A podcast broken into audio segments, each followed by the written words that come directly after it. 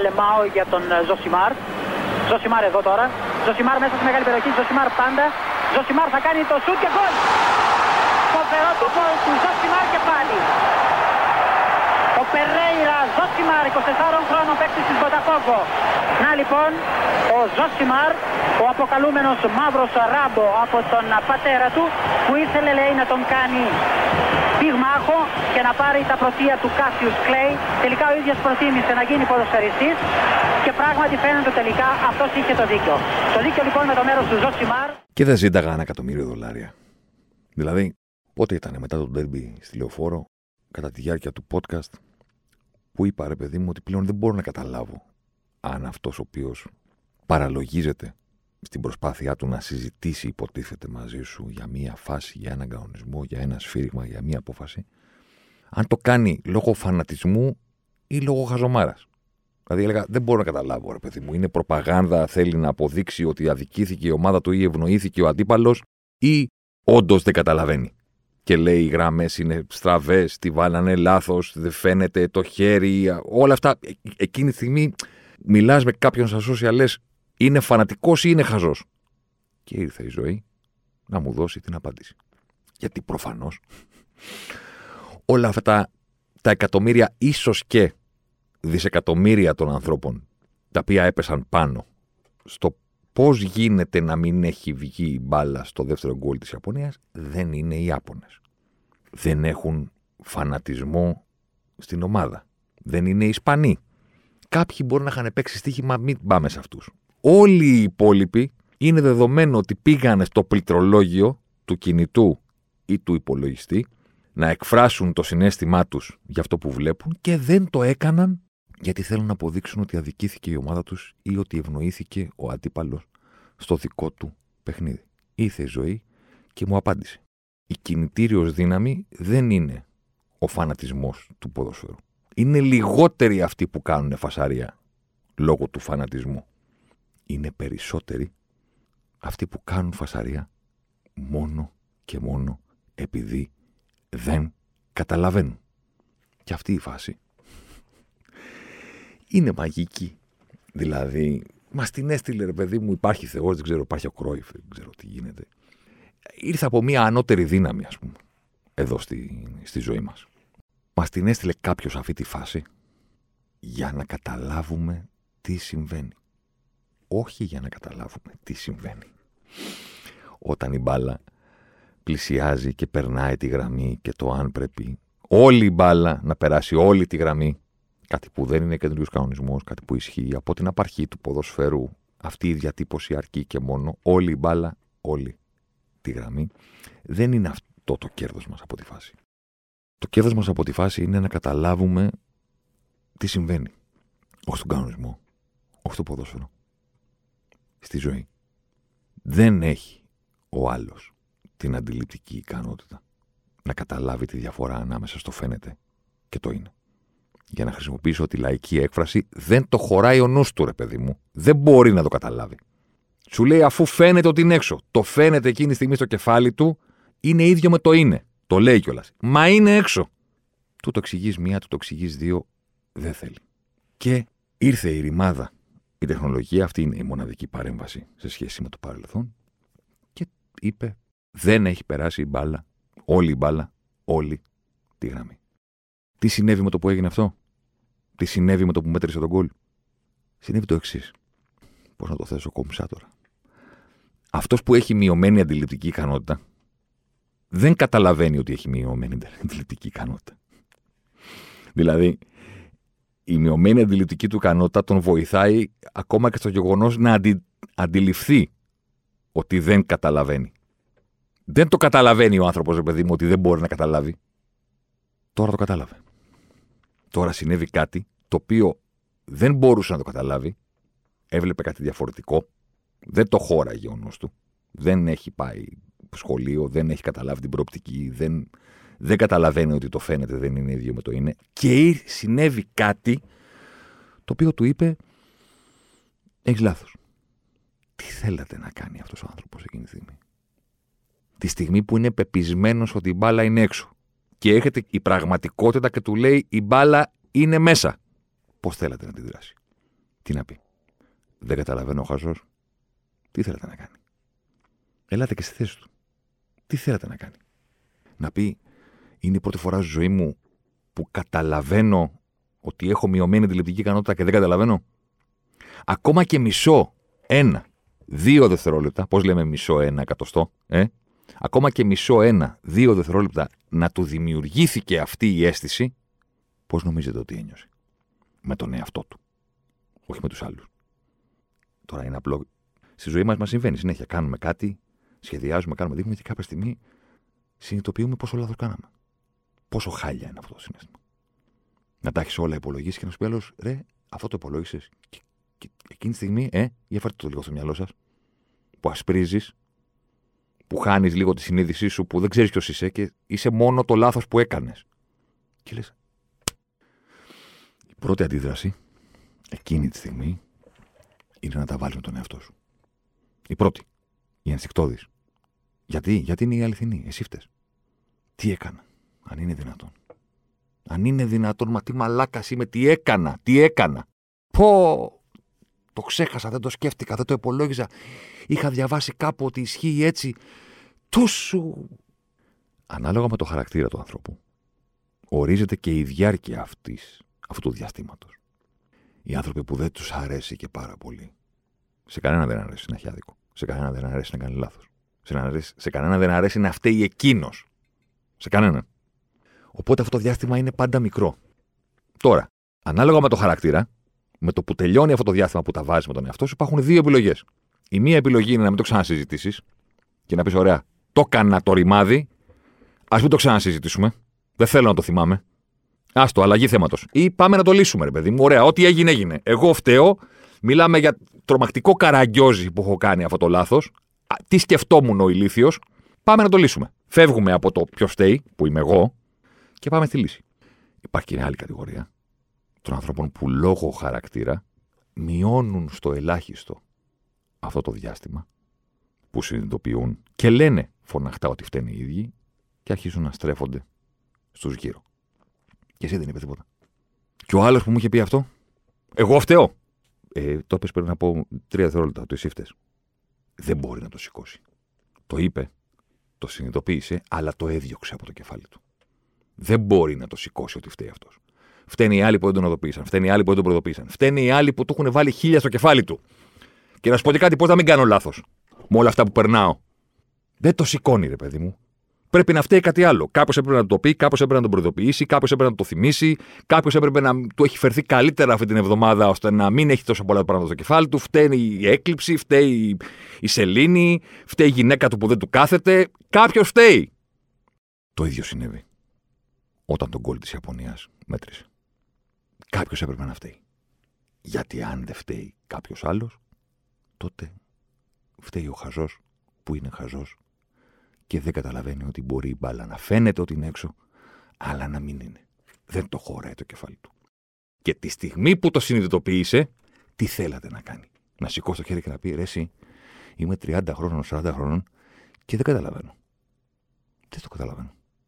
Δεν ξέρω τι είναι το, το σημείο φυγής στην προοπτική. Δεν ξέρω γιατί οι γραμμές του τρένου, άμα κάτσω ανάμεσά τους, δεν είναι παράλληλες πια και φαίνεται να συγκλίνουν. Δεν το καταλαβαίνω. Και τώρα που μέτρησε και τον γκολ και ήρθε η επιβεβαίωση ότι αυτό που βλέπω δεν είναι αυτό που ισχύει, νιώθω χαζός, κατάλαβα ότι είμαι χαζός και πρέπει να σηκώσω το χέρι και να πω ότι είμαι χαζός. Αυτό θα κάνει. Υπάρχει περίπτωση; Ποτέ. Οπότε, οπότε ξεκινάει το ποιος φταίει. Φταίει η γραμμή. Φταίει το πλάνο. Φταίει, στήσανε τους Γερμανούς, τους στήσανε.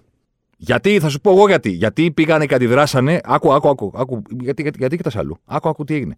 Πήγανε και αντιδράσανε την πρεμιέρα. Ε, θυμάσαι; Που βάλανε το χέρι μπροστά και είπε η FIFA με το Κατάρ, έτσι είσαστε. Τώρα θα δείτε. Αυτό φταίει. Ο άλλος θα πει: Όχι, όχι, το τσιπάκι και το τέτοιο. Αυτό. Και μετά πηγαίνουμε στο δεύτερο level παράνοιας. Όταν αποδείχθηκε ότι η μπάλα δεν είχε περάσει ολόκληρη όλη τη γραμμή, υπήρχαν και κάποιοι που είχαν και ένα αίσθημα μέσα τους, παιδί μου, λίγο πιο ανώτερο από τους υπόλοιπους που βλέπουν φαντάσματα στα πάντα Και είπανε ναι, ωραία. Τελικά ναι, OK, okay, ας μην γυρίσουμε στο, γεγο, στο γεγονός ότι εγώ ήμουν σίγουρος ότι την μπάλα έχει βγει. Ας μην συζητήσουμε το ότι δεν καταλάβαινα τι βλέπω. Να σου πω κάτι, αυτός ο κανονισμός δεν είναι παράλογος. Δεν ήρθε η ώρα να αλλάξει ο κανονισμός και του λέει, τι είναι παράλογο. Από τότε που παίζουμε ποδόσφαιρο, είπε ένας, λοιπόν, τι θα θεωρείται έξω; Ωραία. Όλη η μπάλα, όλη τη γραμμή. Το γράψαν σε ένα χαρτί. Δεν το ξανασυζήτησε ποτέ κανένας. Έχεις καταλάβει ότι αυτή τη στιγμή ζητάς την αλλαγή ενός κανονισμού που υπάρχει 120 χρόνια μόνο και μόνο επειδή αισθάνθηκες ηλίθιος; Δεν υπάρχει κανένας άλλος λόγος. Κανένας. Κανένας, κανένας, κανένας. Εν τω μεταξύ, ξέρω εγώ, ποδόσφαιρο δεν βλέπετε, σε σπηλιές είσαστε. Δηλαδή, δεν βλέπετε συνέχεια από τότε που μπήκε το goal line technology την μπάλα να πηγαίνει μέσα, τους επιτιθέμενους να σηκώνουν τα χέρια για να λένε γκολ και το διδυτή να τους κάνει το, αυτό που έχει στο χέρι του και να τους λέει δεν πέρασε. Πλέον δεν τον κυνηγάνε κιόλας γιατί τους λέει ότι παιδιά, αν είχε περάσει, θα το ξέρα. Δεν πέρασε. Βγαίνει η μπάλα έξω, περνάει η ώρα, βλέπουν τη γραμμή, κάνουν έτσι, σταματάνε το καρέ, πηγαίνει η μπάλα από πάνω, τη δείχνουν και λένε no goal. Και είναι, ξέρω εγώ, 2 εκατοστά, 3 εκατοστά. Δηλαδή το City Liverpool δεν το είδατε, ρε παιδί μου, πριν από 4 χρόνια. Με το αυτό γκολ που πήγε να μπει και έβγαλε την μπάλα ο Stones πάνω τη γραμμή, στο ντέρμπι τίτλου. Ήταν στον πρώτο γύρο βέβαια, αλλά σε κάθε περίπτωση για δύο εκατοστά δεν μέτρησε το γκολ της Λίβερπουλ. Πού ήσασταν τότε; Αλλά ξέρεις μια πλάκα τότε; Τότε η μπάλα ήταν στον αέρα. Θα σου πω εγώ τι. Οπότε δεν την είδατε και, είπε, και είπατε γκολ. Περιμένατε την τεχνολογία να σας πει αν πέρασε ή όχι. Και όταν σας είπε ότι δεν πέρασε, είπατε εντάξει, OK. Okay. Δεν πέρασε. Α, δεν σκεφτήκατε τότε ότι είναι παράλογο. Δεν είπατε, άμα, να σου κάτι. Είναι άδικο τώρα αυτό. Πώς να το κάνουμε; Να το κάνουμε άμα είναι το 90% της μπάλας. Δεν σας πέρασε από το μυαλό κάτι τέτοιο. Γιατί; Γιατί δεν είχατε προαποφασίσει για το τι συνέβη, ώστε να αισθανθείτε ηλίθιοι όταν είδατε τι συνέβη πραγματικά. Τώρα που ήρθε η πραγματικότητα να σας δώσει ένα φάσκελο, κάποιος πρέπει να φταίει εκτός από εσάς. Που το λέτε. Έχει πάει σε επίμονο επίπεδο. Είναι αυτό που λέω. Είναι το να μετακινεί το τέρμα είναι κλασική τακτική. Δηλαδή δεν υπάρχει κορονοϊός. Είναι ηθοποιοί. Δεν υπάρχουν νεκροί. Υπάρχουν νεκροί, αλλά δεν είναι τόσοι. Δηλαδή κάθε... πηγαίνει στο επόμενο, στο επόμενο, στο επόμενο και φτάνει στα εμβόλια. Ισχύουν, αλλά δεν είναι αποτελεσματικά. Είναι αποτελεσματικά, αλλά δεν. Κουνιέται το τέρμα. Δεν Γιατί το κουνάει το τέρμα; Έχετε σκεφτεί ποτέ κάποιος γιατί το κουνάει το τέρμα; Γιατί ξεκινάει λέγοντας κάτι του απαντάς, μετά σε πηγαίνει στο 2, μετά σε πηγαίνει στο 3, μετά σε πηγαίνει στο 4. Γιατί δεν θέλει να γυρίσει πίσω και να πει Έκανα λάθος. Δεν θέλει ποτέ να γυρίσει πίσω η κουβέντα στο αρχικό που έλεγε ότι δεν υπάρχει κορονοϊός. Πηγαίνει στο επόμενο. Με τον ίδιο τρόπο ξεκινήσαμε με το ρε, η μπάλα είναι έξω. Μετά πήγαμε στο. Ε, ε, δεν το κάνανε καλά στο καρέ. Μετά πήγανε με την τεχνολογία, τα έχουν χαλάσει όλα. Επόμενο, επόμενο και μετά φτάσαμε. Δύο μέρες μετά τώρα έχουμε φτάσει εκεί. Είμαστε στο. Εντάξει, αυτός ο κανονισμός τώρα είναι παράλογος, είναι σουραλιστικό, κάτι να γίνει. Και λες, what the fuck, τι, τι να γίνει; Και το ίδιο συμβαίνει με τα offside. Κάθε φορά που κρίνεται ένα offside για ένα χιλιοστό, ε, να σου πω κάτι, δεν, δεν πάει άλλο. Δεν πάει άλλο. Όπως το έχουμε κάνει το podcast αυτό, μην τα ξαναλέω. Ότι δεν τους περνάει από το μυαλό ότι αν αλλάξει ο κανονισμός του offside θα αλλάξει όλο το ποδόσφαιρο. Είναι προτιμότερο στο κεφάλι τους να αλλάξει όλο το ποδόσφαιρο παρά να βλέπουν κάτι το οποίο δεν καταλαβαίνουν. Αυτή είναι η κινητήριος δύναμη πίσω από τα πάντα. Μας δόθηκε η απάντηση στο Ζωσιμάρ που είπε: Δεν ξέρω αν είναι λόγω φανατισμού με το ποδόσφαιρο, προπαγάνδας ή ηλικιότητας. Δόθηκε η απάντηση. Η κινητήριος δύναμη δεν είναι ο φανατισμός με την εθνική ομάδα της Ιαπωνίας ή της Ισπανίας. Είναι το άβολο του να μην καταλαβαίνεις. Και δεν εννοώ προφανώς ότι εγώ είδα τη φάση και είπα: Α, σίγουρα είναι μέσα. Φυσικά και όχι. Πώς να το ξέρω. Αλλά δεν είπα και σίγουρα είναι έξω. Αυτή είναι η διαφορά. Ή ακόμα κι αν το είπα, όταν μου το δείχνουν, λέω: Κοίτα να δεις, ρε. Κοίτα να δεις, η Ρουφιάνα είναι εκεί, κάθεται και είναι τόσο που είναι αρκετό. Εγώ έχω πει τρία εκατοστά, να ξέρεις. Ακόμα δεν έχουν δώσει το ακριβές νούμερο. Έχω ποντάρει τρία με τέσσερα εκατοστά. Περιμένω να δικαιωθώ. Θα το πιάσω. Θα το πιάσω το στοίχημα. Μπορώ να αποδεχθώ ότι, OK. Okay. Φαινότανε, δεν ήταν.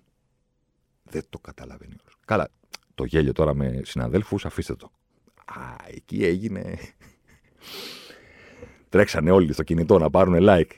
Πήρανε το screenshot και λέει: Θέλετε να μας πείτε δηλαδή ότι αυτή η μπάλα δεν είναι έξω; Κανείς δεν θέλει να σου πει τίποτα. Μόνη της η μπάλα δεν είναι έξω. Αλλά εγώ συγκινούμε με την άγνοια κινδύνου εκείνη τη στιγμή. Δεν του περνάει από το μυαλό κανενός ότι με το που θα πατήσει το post θα ποστάρει σε όλο τον κόσμο ότι δεν καταλαβαίνει. Ότι του λείπει η αντιληπτική ικανότητα. Δεν του περνάει το μυαλό, ρε παιδί μου. Δεν τον ενδιαφέρει.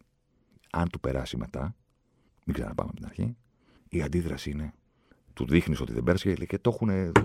Το, το έχουν το, το, ξεσκίσει το ποδόσφαιρο. Με τις γραμμές και με αυτά και εκείνο και το άλλο. Αυτή είναι η αντίδραση. Δεν είναι η αντίδραση. Εγώ δεν το κατάλαβα. Γιατί δεν μπορώ ακόμα να το καταλάβω.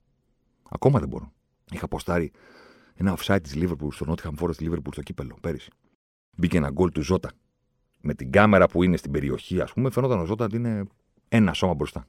Αλλά ήταν πιο δεξιά από την ευθεία της κάμερας, οπότε ξέρετε, λόγω θέσης φαίνεται πιο μπροστά από ό,τι πραγματικά είναι.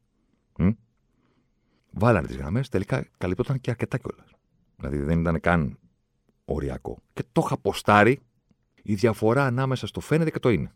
Δηλαδή το πρώτο πλάνο το βλέπεις και έλεγες Βάζω ένα εκατομμύριο ευρώ την πιο μπροστά. Γιατί ήταν διαγώνια. Όχι για κανένα άλλο λόγο. Δεν υπάρχει κάποια συνωμοσία από πίσω. Και μετά αποδείχθηκε ότι δεν ήταν. Και λέω: Η διαφορά ανάμεσα στο φαίνεται και το είναι. Χωρίς κανένα άλλο σχόλιο. Μου είχε γράψει ένας. Εγώ δεν μπορώ να καταλάβω πώς γίνεται να φαίνεται από τη μία. Στη μία να είναι τόσο μπροστά και στην άλλη να μην είναι. Δημοσιογράφος. Επώνυμος. Λέω εντάξει τώρα. OK. Okay. Μην το απαντήσεις. Το γράφει. Εγώ δεν μπορώ να το καταλάβω. Δηλαδή αυτός όταν είναι στο πάρκινγκ, ρε παιδί μου, που πηγαίνεις στα Lidl ή στον Κοτσόβολο ή στο δεν ξέρω και εγώ τι, και είναι κολόνες, ρε παιδί μου, του πάρκινγκ, εκείνη τη στιγμή δεν του περνάει το μυαλό ότι φαίνονται να πηγαίνουν στη γωνία. Δεν είναι. Η, η μία κολόνα είναι κάτω. Δηλαδή θέλω να πω είναι στην απόλυτη ευθεία οι κολόνες. Το καταλαβαίνεις αυτό. Εσύ τις βλέπεις από το πλάι, οπότε φαίνονται διαγώνια. Δεν το καταλαβαίνεις αυτό. Ε, μπράβο, ωραία. Η, η πίσω δεν φαίνεται να είναι πιο μπροστά από την άλλη. Ναι. Ναι. Γιατί, Γιατί τη βλέπεις από το πλάι. Δεν είναι. Είναι στην ίδια ευθεία. Και σου λέει ο άνθρωπος, παιδί μου, 40-50 χρονών, εγώ δεν καταλαβαίνω πώς γίνεται αυτό. Τι να το απαντήσεις. Απορώ πώ έχεις φτάσει μέσα σε αυτήν την ηλικία. τι να το απαντήσεις. Αλήθεια, ρε παιδί μου, τι να το απαντήσεις. Πήγαινε ξανά στο δημοτικό. Άρχισε να παρατηρείς τον κόσμο γύρω σου. Τα δέντρα στο πεζοδρόμιο είναι βαλμένα όλα στην ίδια ευθεία, αλλά όταν οδηγείς φαίνονται πιο μπροστά το ένα από το άλλο. Τι παράδειγμα να του δώσεις. Τι να του πεις να τα αφήσουμε όλα αυτά, γιατί στο φινάλε ποδόσφαιρο δεν είναι, αλλά είναι πιο σημαντικά το ποδόσφαιρο τελικά. γιατί αφορούν το τι συμβαίνει γύρω μας. Ένα τελευταίο μόνο θέλω να πω. Μου γράψε κάποιος, λέει, να ακούσει η FIFA τη βαβούρα όλη αυτή και να δει λίγο την εφαρμογή της τεχνολογίας. Και όλο αυτό το πράγμα. Αυτή η βαβούρα δεν είναι τίποτε άλλο παρά η οργισμένη αντίδραση των ανθρώπων που πρέπει να βρουν κάτι άλλο να φταίει εκτός από την ίδια τους την αντιληπτική ικανότητα. Οπότε όχι, δεν θα πρέπει να την ακούσουμε, γιατί αυτό θα σημαίνει ότι θα βάλουμε σαν κανόνα στη ζωή μας να φτιάξουμε τον κόσμο γύρω μας στα μέτρα αυτών που δεν καταλαβαίνουν για να ζουν ευτυχισμένοι και να μην έχουν οργή. Να πεθάνουν αυτοί, να πεθάνουμε κι εμείς, να πάμε παρακάτω και να παραδώσουμε έναν κόσμο πιο ηλίθιο σε επόμενες γενιές, γιατί νοιαστήκαμε για τη βαβούρα που έκανε κάποιος μόνο και μόνο επειδή δεν καταλαβαίνει ο έρμος. Δεν θα την ακούσουμε τη βαβούρα. Και πάμε παρακάτω. Τι είναι το παγκόσμιο κύπελο, high quality drama. Περισσότερο από οτιδήποτε άλλο. Ποδόσφαιρο έχουμε χορτάσει. Τακτικές βλέπουμε. Δεν θα τις δούμε. Από τις εθνικές ομάδες θα τις δούμε από τους λόγους. Φοβερό. Το ποδόσφαιρο στα καλύτερά του το βλέπουμε στους συλλόγους εδώ και πάρα πολλά χρόνια. Γιατί βλέπουμε το ρημάδι του Μουντιάλ, γιατί έχει από πάνω του ένα μεγεθυντικό φακό, τεράστιο, συγκλονιστικό και οτιδήποτε συμβαίνει σε αγώνα παγκοσμίου κυπέλου είναι η ή φαίνεται να είναι, ανάλογα από ποια γωνία το κοιτάξεις, το πιο σημαντικό πράγμα στον κόσμο. Είμαστε εδώ για το νοκάουτ, είμαστε εδώ για τα δάκρυα, είμαστε εδώ για τους αποκλεισμούς, είμαστε εδώ γιατί ένα πέναλτι μοιάζει το πιο σημαντικό πέναλτι και μια απόκρουση είναι πιο σημαντική απόκρουση. Για όλο αυτό είμαστε. Κάπου εδώ να πω ότι αυτό το high quality drama που ζήσαμε στην τρίτη αγωνιστική γιατί αυτή είναι η τρίτη αγωνιστική, που παίζονται ταυτόχρονα και αλλάζουν οι βαθμολογίες και τώρα περνάει και θέλει ένα γκολ και μπορεί να κρυθεί στις κάρτες. Και όλο αυτό το πράγμα να ζήσουμε να το θυμόμαστε. Συγγνώμη που σας το χαλάω. Αλλά στο επόμενο Μουντιάλ θα έχει 424.000 ομάδες να παίξουν. Που σημαίνει ότι από τώρα η FIFA ψάχνει να βρει πώς θα κάνει τους ομίλους για να μην έχουν προκριθεί όλοι από τα δύο πρώτα παιχνίδια. Και να εξακολουθήσει αυτό το φοβερό θέαμα των δύο αγώνων ταυτόχρονα που τα πάντα μπορούν να συμβούν. Δεν νομίζω ότι θα το ξαναζήσουμε. Γιατί όσο αυξάνονται οι ομάδες, πώς θα γίνει μετά; Ακόμα δεν το έχουν αποφασίσει πώς θα γίνει το παγκόσμιο κύπελο το επόμενο. Το ψάχνουν. Πώς έλεγε ο Μπονά, εμείς την ιδέα έχουμε. Παπαδοπούλου και στο Χωριανόπουλο να επενδύσουν. Αυτή την ιδέα είχαν. Είχαν την ιδέα να αυξήσουν τις ομάδες. Τώρα, πώς θα γίνουν οι όμιλοι; Λέει, στα τελευταία παιχνίδια, λέει, στην περίπτωση της ισοβαθμία, επειδή θα ξέρουν το άλλο παιχνίδι όμως, ήθελε, λέει, να τον κάνει πυγμάχο, να βαράνε πέναλτι. Πρόσεχε, να βαράνε πέναλτι ώστε να μην βολεύονται με την ισοπαλία. Άκου τώρα. Άκου, άκου, άκου, άκου. άκου. Αλλά λέει, επειδή θα έχει λήξει το άλλο παιχνίδι. Άκου. Οπότε θα βαράνε τα πέναλτι και μία από τις δύο ομάδες θα είναι περασμένη, οπότε θα αφήσει την άλλη να περάσει. Να τα βαράνε πριν από το παιχνίδι τα πέναλτι.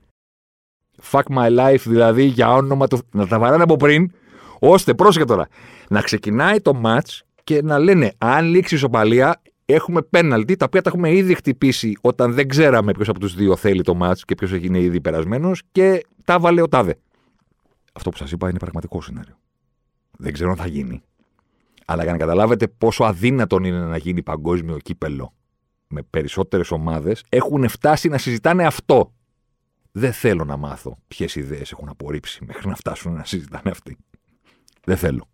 Να περνάει και ο ψηλός, ε, να ψηφίσει το κοινό, να βάλουμε επιτροπή Αμέρικα στην κατά, να γυρίζει ο Ρουβάς με το μουζουράκι, ρε παιδί μου, και να λένε πώς σε λένε και η φωνή σου με συγκίνησε και έχεις κάτι που μου θυμίζει τον τάδε. Να κάνουν τέτοια δηλαδή, Να τους βλέπουν από πάνω και να λένε: Κοίταξε να δεις το τρέξιμο αυτού του δεξιού εξτρέμ. Μου θυμίζει το Φραντζέσκολι, ας πούμε, και πιστεύω ότι θα πρέπει να, να είναι αυτή η ομάδα που να προκριθεί στην επόμενη φάση. Να πατάνε το κουμπί, ρε παιδί μου. Και να πανηγυρίζουν οι Αμερικανοί που ψοφάνε κάτι τέτοια και να γίνει ένα America's Got Talent, World Cup ε, Talent Show, ρε παιδί μου, και να περνάνε. Μπορεί να φτάσουμε εκεί. Αλλά μην ξεχνάτε, το πρόβλημά μας είναι η γραμμή. Εντάξει. Να ζήσουμε να το θυμόμαστε. Ας το χαρούμε και ας το συζητήσουμε τώρα. Όλη αυτή την παράνοια που ζήσαμε, δεν τη ζήσαμε σε όλους τους ομίλους. Κάποιοι άλλοι κρίθηκαν πιο εύκολα, ξέρεις. OK, okay, αλλά έτσι είναι το παγκόσμιο κύπελο. Σου δημιουργεί τη βεβαιότητα ότι όλα θα συμβούν όπως τα περιμένεις, ακριβώς για να την πάρει πίσω και να πεις: Καλά, ναι, ρε, πάντα γίνονται εκπλήσει. Αλλά κάθε φορά που ξεκινάει, τη ξεχνάς για λίγο. Και βλέπεις τον όμιλο και λες: Ιαπωνία, Ισπανία, Γερμανία, Κωνσταντίνα. Ε, θα περάσουν οι Ισπανοί και οι Γερμανοί. Χάνουν οι Γερμανοί την πρώτη Παίρνουν το χ με την Ισπανία, αλλά εντάξει, τελευταία αγωνιστική θα περάσουν. Μετά σου λέει κάποιος: Αποκλειστήκανε στον όμιλο και στο προηγούμενο αγωνιστικό. Και λες: Καλά, εντάξει τώρα. Πλάκα κάνουμε. Θα μείνουν έξω οι Γερμανοί ρε, από τον όμιλο σε δεύτερο συνεχόμενο Μουντιάλ. Πας καλά. Μείναν. Η πλάκα ποια είναι; Ότι στο προηγούμενο αποκλείστηκαν ομάδα που, που ήταν αποκλεισμένη. στο προηγούμενο παγκόσμιο κύπελο η Κορέα ήταν μηδέν βαθμοί. Και ήθελε μόνο νίκη η Γερμανία για να προκριθεί. 0-0-0-0, καθυστερήσεις 0-1 η Κορέα. 0-2 η Κορέα, γεια σας και περαστικά σας. Τώρα αποκλείστηκαν μια, από μια ομάδα που είχε κίνητρο. Και η Κωνσταντίνα είχε κίνητρο απέναντί τους, έχασε και η Ιαπωνία πήγε και πήρε το άλλο παιχνίδι. Και λένε κάθισαν οι Ισπανοί και έχασαν. Ναι, εντάξει. Πώς το λέγει ο Steve Buscemi στο, στο Reservoir Dogs, το μικρότερο βιολί του κόσμου. Αυτό είναι. Παίζει για τους Γερμανούς. Μπράβο. Κάπως έτσι. Κάπως έτσι είναι η βεβαιότητα ότι για να δω, δω τι γίνεται. Καναδάς, τι Καναδάς, μου αυτοί παίζουν χόκι. Μαρόκο, Κροατία, Βέλγιο. Εντάξει. Κροατία, Βέλγιο έχουν περάσει. Το Βέλγιο τελευταία του ευκαιρία κτλ. Ναι, εντάξει. Μαρόκο πρώτο. Δεν έχει φάει γκολ. Δεν έχει φάει γκολ. Ένα αυτό γκολ έχει φάει. Έρχονται οι Μαροκινοί, αφήσανε τους άλλους να σφαχτούν μεταξύ τους. Ο κακομοίρης ο Λουκάκου δεν κατάφερε να τα βάλει παρότι μόνο αυτός μπορούσε να κάνει απειλητικό στους Βέλγους. Πάνε και αυτοί. Κατά τα λοιπά, OK, okay, στα υπόλοιπα δεν είχαμε. OK, okay, πέρασε η Ολλανδία με τη Σενεγάλη, τη μεγάλη Σενεγάλη χωρίς το Μανέ. Αγγλία, Ηνωμένες Πολιτείες, OK. Okay. Αργεντινή, Πολωνία, εκεί πάθαμε λίγο καρδιά. Ναι, ήττα αυτό κτλ. Τελικά την πήρανε την πρόκριση οι Αργεντίνοι και την πήρανε και την πρώτη θέση. Πέρασε εκεί η ομάδα που έχει το πιο διάσημο ποδοσφαιριστή από τις υπόλοιπες, το Λεβαντόφσκι. Θέλω να πω ότι στα μάτια, ας πούμε, του ουδέτερου σου λέει: Ωραία, μωρέ, πέρασαν οι, αυτοί που έχουν το Μέσι και αυτοί που έχουν το Λεβαντόφσκι. OK. Okay. Η Δανία, καταπληκτική στο προηγούμενο Euro, ήταν μια μίνι έκπληξη. Το ότι βγήκε τελευταία, ας πούμε. Αλλά OK, okay, σου λέει ο άλλος δεν είναι κανένα μεγάλο όνομα. Να βγούμε στους δρόμους και να πούμε Παναγία μου, πώς αποκλείστηκαν και βγήκαν τελευταίοι οι Δανείοι, για τους Γερμανούς τα είπαμε, για τους Βέλγους τα είπαμε και μετά. Ε, OK, okay, τώρα δεν θα πούμε έκπληξη ότι έμεινε έξω η Ουρουγουάη, αν και ήταν φοβερά σκληρός ο τρόπος με τον οποίο αποκλείστηκαν. OK, okay, Πορτογαλία, Κορέα. Μικρή παρένθεση. Είσαι μεγάλος, Λουίς Σουάρες. Εκεί έξω που, αν με ακούς τώρα. στην τελευταία, τελευταία, τελευταία παράσταση της καριέρας σου σε οποιοδήποτε έτσι ψηλό ε, επίπεδο. Πλήρως παλαίμαχος. Πλήρως. Δηλαδή η ευκαιρία που είχε στο γυριστό με την Πορτογαλία στην περιοχή που τους στρώθηκε η μπάλα, η ταχύτητα με την οποία έκανε το γυριστό και το πόσο αριστερά του έφυγε η μπάλα μέχρι να γυρίσει το σώμα του να τη χτυπήσει, που την είχε μπροστά του. Και η μπάλα πήγαινε προς τα αριστερά, αλλά μέχρι να γυρίσει να τη χτυπήσει με το αριστερό, η μπάλα είχε φύγει κι άλλο. Η ταχύτητα αυτή της εκτέλεσης ήταν. Ε, έχω σταματήσει κανένα δύο χρόνια. Μαζευόμαστε μεσοβδόμαδα στον Άγιο Κοσμά και παίζουμε μπάλα με τον Νικόλα Αναστόπουλο. Ήταν αυτή η ταχύτητα. Είναι, ξέρεις, όταν έχεις δει και ένα ποδοσφαιριστή πάρα μα πάρα πολλές φορές και τον βλέπεις, ρε παιδί μου, όχι τον βλέπεις στο τρέξιμο, γιατί εκεί εντάξει, λες, OK, okay, έχει χάσει τη σπιρτάδα του κλπ. Στην εκτέλεση, ρε παιδί μου. Έγινε ένα κόρνερ και στρώθηκε η μπάλα μπροστά του. Και σούταρε. Δεν με ενδιαφέρει που πήγε η μπάλα. Δεν θα τον κρίνουμε από το γεγονός ότι κάποτε τα έβαζε, λέει, και τώρα δεν τα βάζει. Μα δεν είναι αυτό το πρόβλημα. Το πρόβλημα είναι ότι κάποτε αυτή την εκτέλεση έκανε μπαπ και σούταρε. Και τώρα έλεγες, νομίζω ότι είναι σε slow motion το σώμα του. Το ίδιο και στην προσπάθεια ε, στον γκολ που έβαλαν οι Ρουγουάνοι με τον ε, Αρασκαέτα που πηγαίνει η μπάλα, περνάει στο Σουάρες αριστεράς της περιοχής και λες τώρα θα το κάνει και κάνει κοντρόλ προσπίση και στο και όλο αυτό έχει γίνει τρεις φορές πιο αργά από ό,τι γινόταν πριν από 10 χρόνια. Σπουδαίος, μεγάλος, μοναδικός σίγουρα. Κανένας άλλος ποδοσφαιριστής δεν μπορεί να πει ποτέ στην ιστορία του ποδοσφαίρου ότι έδωσε το δικαίωμα τρεις φορές στην καριέρα του να βάλουμε τίτλο Ο Τάδε δάγκωσε τον Τάδε. δηλαδή. Να το κάνει αυτό ρε παιδί μου ο Εμπαπέ και ο Κριστιανό Ρονάλντο και ο Μέση, άμα είναι παιχταράδες, να το κάνουν και αυτό. Πού να το κάνουν. Αυτό είναι μοναδικός. Μοναδικός σε όλα του.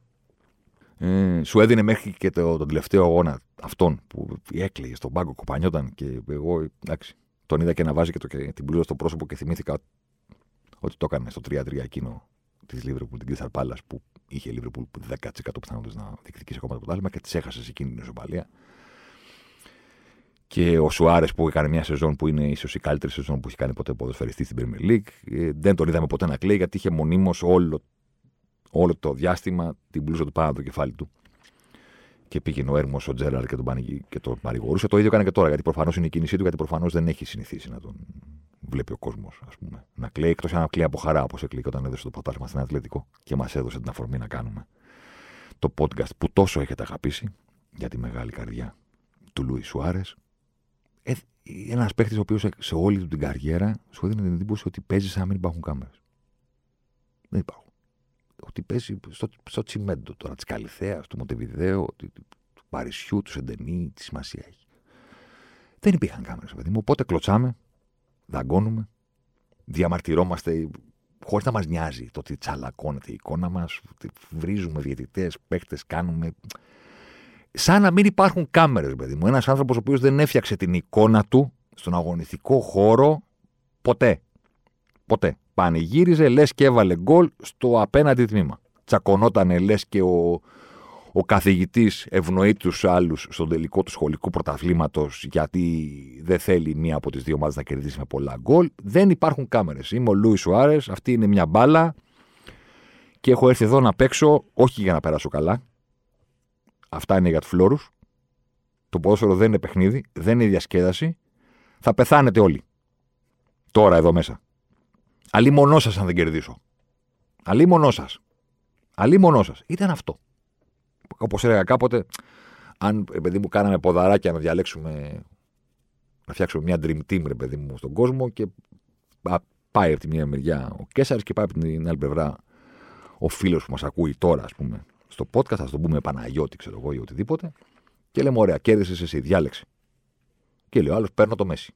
Ωραία, λέει ο άλλος, παίρνω το Κριστιανό Ρονάλντο έχει κάποιος που να σου πει, αν θες να κερδίσεις, πάρε το Σουάρες. Γιατί είναι άλλο πράγμα να διαλέγεις τους καλύτερους και είναι άλλο πράγμα να διαλέγεις αυτόν ο οποίος σίγουρα, σίγουρα σε όλα τα παιχνίδια θα κάνει τα πάντα για να κερδίσει. Εγώ δεν έχω διάλογο. Δεν αφισβητώ προφανώς το εγώ και την προσωπικότητα κανενός, όχι του Μέση και του Χριστιανού, του οποιοδήποτε. Προφανώς για να βρέθηκαν εκεί είναι τέτοιο. Αυτός ήταν κάτι άλλο. Ήταν κάτι άλλο. Τι να κάνουμε τώρα; Ήταν κάτι άλλο. Κάποιοι άλλοι μπορεί να χαίρονταν. Αυτός ήταν κάτι άλλο. Και τον αποχαιρετάμε. Και πάμε στα νοκάουτ. Οκτώ ζευγάρια, οκτώ φαβοροί, κάποια μεγάλα, κάποια μικρότερα και μία μόνο βεβαιότητα. Ε, δεν θα πέρασουν εκεί οι οκτώ. Ε, το έχετε καταλάβει. Ότι θα είναι η έκπληξη αν περάσουν και οι οκτώ. Όχι αν αποκλειστούν δύο από τους τρεις που θεωρούμε φαβοροί. Αυτό θα είναι το φυσιολογικό. Αυτό θα είναι που συμβαίνει πάντα. Πώς έσπασε ένας όμιλος και βγήκαν έξω οι Γερμανοί, και να βάλουμε και άλλον έναν ότι βγήκαν έξω οι Βέλγοι και βγήκε πρώτο το Μαρόκο. Ε, μπράβο, δύο σε οκτώ ομίλους. Είχαν κάτι που λες, αμάν. Τι έγινε εδώ; Μπράβο. Ολλανδία, είπα. Αργεντινή, Αυστραλία. Ιαπωνία, Κροατία. Βραζιλία, Κορέα. Αγγλία, Σενεγάλη. Γαλλία, Πολωνία. Μαρόκο, Ισπανία. Πορτογαλία, Ελβετία. Φαβορή, μικρά ή μεγάλα, είναι οι Ολλανδοί, οι Αργεντίνοι, οι Κροάτες, οι Βραζιλιάνοι, οι Άγγλοι, οι Γάλλοι, οι Ισπανοί και οι Πορτογάλοι. Ε, τι; Θα φτιαχτεί οκτάδα προμετελικών και με τους οκτώ; Δεν νομίζω. Θα μου πει κάποιος τώρα, ναι, μωρέ, και να σου πω και κάτι. Δεν θα είναι έκπληξη αν οι ΙΠΑ αποκλείσουν την Ολλανδία. Συμφωνούμε. Αν και ο Φανχάλ ακόμα γκολ σε νοκάτο αγώνα παγκοσμίου κυπέλου δεν έχει φάει. Θα μου πεις αυτό το σοχάκπο, δηλαδή κάθε φορά με το που θα σου τάρει την μπάλα, η μπάλα θα πηγαίνει γκολ και θα κάνει πάντα το ένα 0 και μετά θα το κρατάνε. Θα γίνει αυτό, δεν ξέρω. Να συμφωνήσουμε ότι δεν είναι τόσο μεγάλο φαβορή οι Ολλανδοί. σα ίσα νομίζω ότι είναι απόλυτα μοιρασμένο το ματ. Και δεν θα είναι έκπληξη αν περάσουν οι Ηνωμένες Πολιτείες. Ωραία. Αργεντινή, Αυστραλία. Στην Αργεντινή, ξέρετε, δεν υπάρχει μέτρο. Υπάρχει ερχόμαστε. Ερχόμαστε, ρε παιδί μου. Δεν δε μας σταματάει τίποτα. Παραγία μου, το πήραμε. Το έχουμε πάρει πριν ξεκινήσει. Μας τραβώνει. Καταστροφή. Καταστρόφα. Κλαίμε όλοι. Δεν υπάρχει μέτρο. Πήγαμε από το δεν πάμε πουθενά. Ψέματα. Πήγαμε από το είμαστε αίτητοι με το σκαλόνι, ερχόμαστε να το πάρουμε, δεν έχετε καταλάβει, σας περιμένει. Στο Παναγία μου χάσαμε από την ε, Σαουδική Αραβία ή Σουηδική Αραβία, αναλόγως το πώς το προφέρει ο καθένας. Α, επίσης να πω κάτι καλό, μεγάλε Θόρν στον πάγκο της Σαουδικής Αραβίας, δεν θα σε ξεχάσουμε με τη φράτζα σου και το άσπρο σου σου. Κλείνει η παρένθεση. Πηγαίνουμε στο από, από το ζόφος και έρευος καταστρεφόμαστε, στο μεγάλε Μέση πήραμε το μάτι με το τοξικό. Και πηγαίνουμε από το μόνο με το Μέση μπορούμε, στο που που μπαλάρα με την Πολωνία, μιλάμε τώρα, άστο. Άστο. Δεν υπάρχει μέτρο. Ή κλειστό ή στο τέρμα. Δεν έχεις κάτι τύπο στο, στο αυτοκίνητο που το έχουν αφήσει επειδή γυρνάνε μεθυσμένοι το πρώτο βράδυ και έπαιζε ρε παιδί μου το απόγευμα θλιμμένος στις 5.30 το πρωί τη τέζα και την άλλη μέρα κάποια στιγμή σηκώνονται να πάνε έξω και γυρνάνε το κλειδί στη μηχανή και είναι στον ίδιο ήχο το αυτοκίνητο και παθαίνουν ε, τρομάζεις από το αυτοκίνητο το ίδιο. Κάπως έτσι είναι και οι Αργεντινοί. Ε, δεν είναι ότι έχουν περάσει του Αυστραλούς, Σόνι και Ντε. Έμα κι άμμος θα γίνει. 0-0, όπως το βάλει. Άμα το φάνε με κανένα κεφαλιά, τίποτα ψηλή εκεί, τίποτα λέει και τίποτα έτσι, να, θα τρέξουν. Και το όπλο τους να πω ότι είναι ότι όταν δεν κυνηγάνε με παράνοια ας πούμε και το βάρος του αποκλειόμαστε είναι σφιχτή και καλά οργανωμένη αμυντικά η Αργεντινή. Άσχετα που τους είδαμε τώρα σε δύο παιχνίδια να κυνηγάνε επειδή πάθανε αυτό που πάθανε από τη Σαουδική Αραβία. Η Ιαπωνία, Κροατία. Ναι, είστε μεγάλοι. Μόντριτς, αυτά τέτοια, OK. Okay. Μια χαρά είναι και οι Ιάπωνες. Κέρδισαν τη Γερμανία, κέρδισαν και την Ισπανία. Με τύχη. Δεν αντιλέγω. Με τη Γερμανία τους βάλανε οι Γερμανοί μέσα στα δίχτυα. Δεν μπήκε καμία ευκαιρία, μπήκε μόνο το πέναλτι του Γκιουντογκάν, βάλανε δύο γκολ στην κόντρα, περάσανε. Ε, νοκάουτ είναι όμως. Να πω ότι θα. OK. Okay. Ναι. Στο Βραζιλία, Νότια Κορέα, δεν θα πω ότι είναι μοιρασμένο. Αλλά απ' την άλλη λείπει και, λείπει και ο Νεϊμάρ. Θα παίξει, δεν θα παίξει. Στο 50-50. Υπάρχουν και άλλα παιχνίδια μετά. Να ρισκάρει, να μην ρισκάρει. Θα είναι στον πάγκο και θα δούμε. Σε κάθε περίπτωση το μεγάλο όπλο των Βραζιλιάνων είναι ότι είναι πολύ, πολύ καλά οργανωμένοι πίσω από την μπάλα και δεν παίζουν με ορμή και πρεμούρα. Πάμε από τα πρώτα 15 λεπτά να τους δείξουμε ότι είμαστε Βραζιλιάνοι. Σε ρίχνουν σταδιακά. Δηλαδή, θυμηθείτε τα δύο παιχνίδια που κάνανε σε ευρωπαϊκές νίκες, δύσκολες νίκες. Δεν είναι απλό να παίξεις με δύο ευρωπαϊκές ομάδες, Σερβία και Ελβετία, στον όμιλο και να μην έχεις τίποτα περίεργου που τους διαλύεις εύκολα. Και να παίξεις με τους οργανωμένους και τους σκληρούς που παίζουν για τον πόντο μαζί σου, γιατί αν τον πάρουν, μετά έχουν μεγάλες πιθανότητες να προκριθούν. Απέναντι σε αυτές τις ομάδες η Βραζιλία πήρε δύο νίκες με ένα γκολ διαφορά. 2-0 με τη Σερβία, 1-0 με την Ελβετία Κασεμίρ στο 83. Δεν είναι νίκες που έρχονται επειδή κάνουν ένα διάστημα το οποίο λες Παναγία μου, Βραζιλία. Είναι νίκες σαν, σαν ένα βαρύ αντικείμενο να ακουμπάει ελαφρά σε ένα πιο ελαφρύ αντικείμενο. Με μία κλίση. Δεν το ισοπεδώνει. Αφήνει το χρόνο να το κάνει. Δηλαδή γέρνει, γέρνει, γέρνει και το βλέπεις μετά από λίγο και λες αυτό το βιβλίο, ρε, εσύ, στη βιβλιοθήκη, που είναι πιο βαρύ και πιο ψηλό από τα άλλα, έχει γύρει λίγο προς τα εκεί. Και το βλέπεις και περνάει η ώρα, περνάει η ώρα, περνάει η ώρα, περνάει η ώρα, περνάει η ώρα. Κάποια στιγμή, παπ, τα ρίχνει όλα. Δεν το κάνει κατευθείαν. Σε κρατάει εκεί. Δεν μπορείς να της κάνεις επίθεση. Παρένθεση, στα δύο πρώτα παιχνίδια η Βραζιλία δεν έφαγε ούτε μία τελική στην αιστεία της. Ο Άλισον έχει παίξει 180 λεπτά στο Μουντιάλ, δεν έχει αποκρούσει την μπαλά. Σε κρατάνε εκεί. Πίεση τρεξίματα.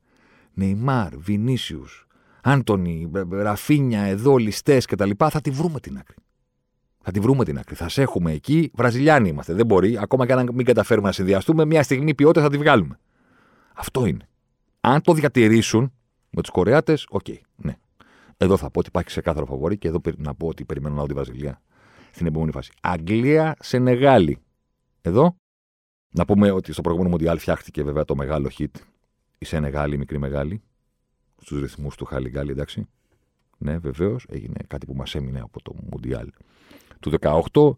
Δυστυχώς δεν έχουν το μανέ. Ευτυχώς απέδειξαν ότι μπορούν και χωρίς αυτό να βρεθούν στο νοκάουτ. Από μόνο ήταν τεράστια επιτυχία. Ούτε εδώ έχω βεβαιότητες για τους Άγγλους. Και εδώ όπλο είναι η συντήρηση του Southgate, ένα παιχνίδι πιο αργό και από μπογιά που στεγνώνει και από γρασίδι που μεγαλώνει. Εδώ αργά, Χάρη Κέιν χαμηλά, Ράσφορντ, Στέρλινγκ, οι υπόλοιποι, playmaking από τον Κέιν, να πάμε στην περιοχή, πάντα τα στημένα και προχωράμε. Δεν είμαι βέβαιος. Δηλαδή από πότε γίνανε η Άγγλοι ομάδα, επειδή έχουν πάει σε δύο. Έχουν πάει με το Southgate, μπράβο του, είναι μεγάλος. Τους πήγε σε δύο τετράδες συνεχόμενες. Αλλά όχι ξαφνικά ότι έλα μωρέ, οι Άγγλοι θα περάσουν. Μπάστα.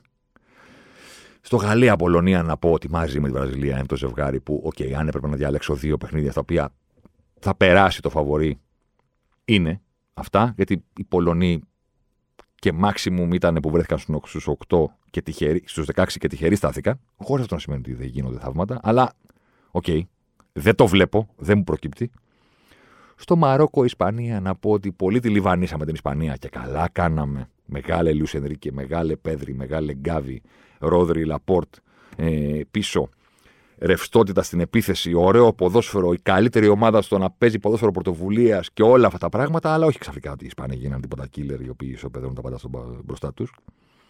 Και οι Μαροκινοί, επαναλαμβάνω, να επαναλάβω, να επαναλάβω πάλι που λέγει κάποιος, εντάξει, να επαναλάβω πάλι, δεν έχουν φάει γκολ. 0-0 με τους Κροάτες. 2-0 το Βέλγιο, στα ίσα. 1-2 με τον Καναδά φάγανε γκολ αυτό γκολ. Δηλαδή δεν έχουν φάει κανένα και αν πρέπει να πάμε με το συνολικό έχουν φάει ένα. Δηλαδή, μην φανταστούμε, ας πούμε, μια εικόνα ότι παίρνουν οι Ισπάνοι την μπάλα και μπαίνουν με αυτή στα δίχτυα όπως κάνανε με τους Κωνσταντινού.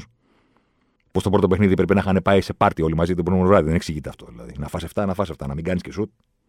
Εκεί, αν έπρεπε να διαλέξω πού θα γίνει ο εχηρό, ρε παιδί μου. Καταλαβαίνω ότι θα είναι ηχηρό να αποκλειστεί η Αργεντινή επειδή είναι ο Μέση και οτιδήποτε, αλλά δεν είναι ότι είναι καμία ομάδα που τη βλέπουμε και λέμε Παναγία μου πώς αποκλείστηκε αυτή η ομάδα. Την έχουμε δει να χάνει ήδη από τη Σαουδική Αραβία. Σωστά. Μπράβο. Στο Μαρόκο, Ισπανία, εγώ θα το βάλω. Δεν θέλω καθόλου. Θέλω τους δω να συνεχίζουν. Είμαι με τον Ενρίκη για θάνατο. Για θάνατο. Αλλά σκληροί είναι οι άλλοι. Τους καλούς παίχτες που έχουν βγάλει τα τελευταία χρόνια τους έχουν στην καλύτερη ηλικία. Δεν τους έχουμε μετρήσει σαν κάτι φοβερό. Ακριβώς γιατί δεν έχουν κάνει μια, ξέρεις, εμβληματική νίκη, ρε παιδί μου, όπως έκαναν οι Ιάπωνες που έκαναν δύο. Εντάξει, μόρε κερδίσανε τώρα τους Βέλγους, τους είδαμε. Τους Βέλγους δεν κουνιόντουσαν. Κατάλαβες, δεν έχουν μεγάλη νίκη. Να έχουν κάνει θόρυβο. Και εκτιμώ ότι δεν τους φοβάται κανένας. Και εκεί κάθεται. Τι έχει, τα τι έχει; Μαρόκο, Ισπανία. Εντάξει, μόρε, και κάνε. Συγγνώμη, είναι 0-0 στο 60. Ε, ναι, φίλε, ε, στους 16 του παγκόσμιου κυπέλου παίζουν. Τι περίμενες, ας πούμε, να είναι 5-0 στο 30. Έμαθα αυτής η Ισπανία να τους περάσει. Λέω. Και στο Πορτογαλία, Ελβετία, Πορτογάλοι μια τύχη στον όμιλο την είχαν. Να πω. Εντάξει. Δηλαδή πήραν το πέναλτι που πήραν στην πρεμιέρα. Okay. Μετά γίνανε από το 1-0 ξαφνικά έγινε ένα πράγμα ροντέο. Πρέπει ο Σάντος να, να το βλέπει αυτό το παιχνίδι στους εφιάλτες του. Παναγία μου προηγήθηκα 1-0. Ξύπνησα μέσα με ιδρώτα, ιδρωμένος. Τι έγινε, εφιάλτης σου λέω. Κέρδιζα στο πρώτο παιχνίδι του Παγκοσμίου Κυπέλου 1-0 και το μάτσα έγινε 3-1 μέσα σε 10 λεπτά. Αντιπιθέσεις, χάσαμε τον έλεγχο, τα χάσαμε όλα. Πήγε να γίνει και αυτό το έφραγμα με τον άλλον που πήγε να κάνει τον μπουχαλάκι στο φινάλε. Με την Πορτογαλία έγινε ό,τι έγινε με το κεφάλι και τα εκατοστά και τα χιλιοστά. Του βρήκε, δεν βρήκε η μπάλα στο κεφάλι του Ρονάλτο. Πήρανε και ένα πέναλτι το οποίο ήταν σκάνδαλο. Μην γυρίσουμε σε αυτό. Το έχουμε εξηγήσει επαρκώς στο Twitter. Δεν είναι απόφαση που είναι εγώ θα το έδινα, εγώ δεν θα το έδινα. Είναι ακριβώς το πέναλτι που περιγράφει ο κανονισμός ότι δεν είναι πέναλτι και παρόλα αυτά το πήραν. Εντάξει. Μία τύχη την έχουν, θα πω εγώ.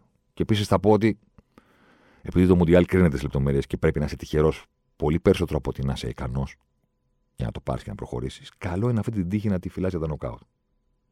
Να μην τη χρειάζεσαι στον όμιλο. Γιατί κάπου θα τη χρειαστεί σίγουρα. Θα την έχεις σε όλα τα παιχνίδια. Τις λεπτομέρειες του τσίμπησε την μπάλα ο Ρονάλντο και έπεσε, λες και έφαγε από εδώ, κάπως τον χτύπησε και πήραμε πέναλτι και μετά έγινε ροντέο και βάλαμε τα γκολ με το Φέληξ το Λεάο και όλα. Αυτές τι λεπτομέρειες είναι καλό να τις έχεις μαζί σου στα νοκάουτ. Και στον όμιλο να μην συμβούν πολλά. Γιατί χάνονται τα κανονάκια. Πόσα κανονάκια έχεις. Μπορεί να έχεις πολλά. Μπορεί. Αλλά πόσα κανονάκια έχεις. Δεν, είμαι, δεν το διαλέγω το μάτς για έκπληξη, αλλά τα ευρωπαϊκά είναι πάντα tough game, θα πω. Δηλαδή, οι Ελβετοί είναι πάντα. Α, θυμίζω και κάτι άλλο, ε. Οι Ελβετοί πέταξαν τους Γάλλους έξω στο γύρο. This is what they do, θέλω να πω. Στέκονται, παλεύουν, ψάχνουν τις στιγμές τους και ό,τι γίνει. Δεν θα είναι απλό. Αν και η Πορτογαλία έχει πολύ περισσότερα όπλα. Κλείσαμε. Ολοκληρώνουμε. Ανανεώνουμε ραντεβού μάλλον, μάλλον πριν τους προημιτελικούς. Γιορτάζουμε 100 επεισόδια του Σιμάρ. Ποιος θα το λέγει; Δεν μπορούσα να απαντήσω σε όλους, ούτε να κάνω share όλα τα stories που μου στείλατε και όλα τα screenshot τώρα που το Spotify σας ενημερώνει τι ακούσατε περισσότερο κατά τη διάρκεια της χρονιάς και δέχτηκα όλο αυτό το κύμα πούμε, μηνυμάτων βάρα για το κινητό και λέω, ε, είμαστε στο γραφείο και λέω, οχ, είναι αυτή η μέρα. Και γυρίζουν και μου, τι. Τίποτα, λέω κάτι. Είδα το πρώτο, στο Twitter μάλιστα είδα το πρώτο, γιατί το Twitter έχω ανοιχτό, όχι το Instagram, την ώρα που δουλεύω. Και μετά έξω το κινητό και. Και λέω, Α, οκ, είναι αυτή η μέρα. Sorry, παιδιά, δεν μπορούσα να τα κάνω σε όλα. Δεν μπορούσα να απαντήσω σε όλους. Έχω απαντήσει σε πάρα πολλούς, πιστέψτε με. Έχω κρατήσει έναν που μου έστειλε ότι άκουσε Ζωσιμάρη 24.000 λεπτά.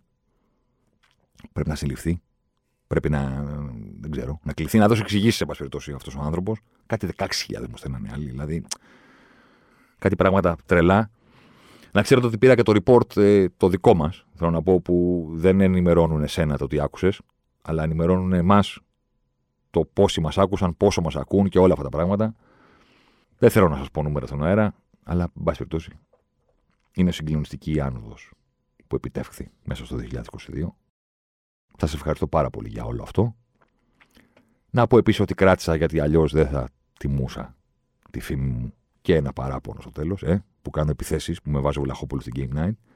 Ρε εσείς, το ποσοστό αυτών που ακούνε το podcast και ταυτόχρονα έχουν πατήσει follow επιδέχεται βελτίωση, να ξέρετε.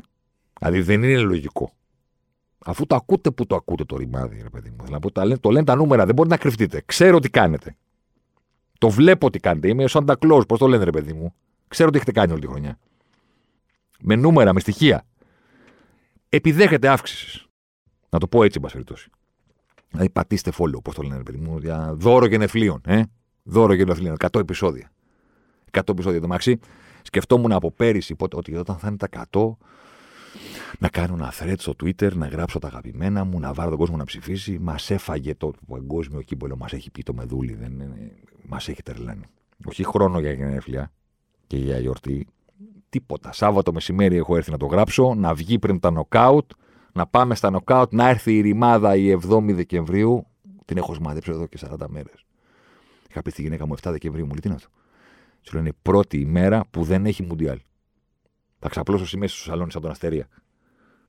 Και θα, και θα κοιτάω το ταβάνι. Θα ανοίξω τα χέρια και θα κοιτάω. Και μην με κουνήσεις, εκεί θα κάτσω. Και πάλι σας ευχαριστώ για όλο αυτό που έχει γίνει το συγκεκριμένο podcast επειδή το ακούτε. Εσείς πατήστε follow ή μην πατήστε. πείτε το στους φίλους σας ή μην τους το πείτε. Σε κάθε περίπτωση σας ευχαριστώ. Τα λέμε την επόμενη εβδομάδα.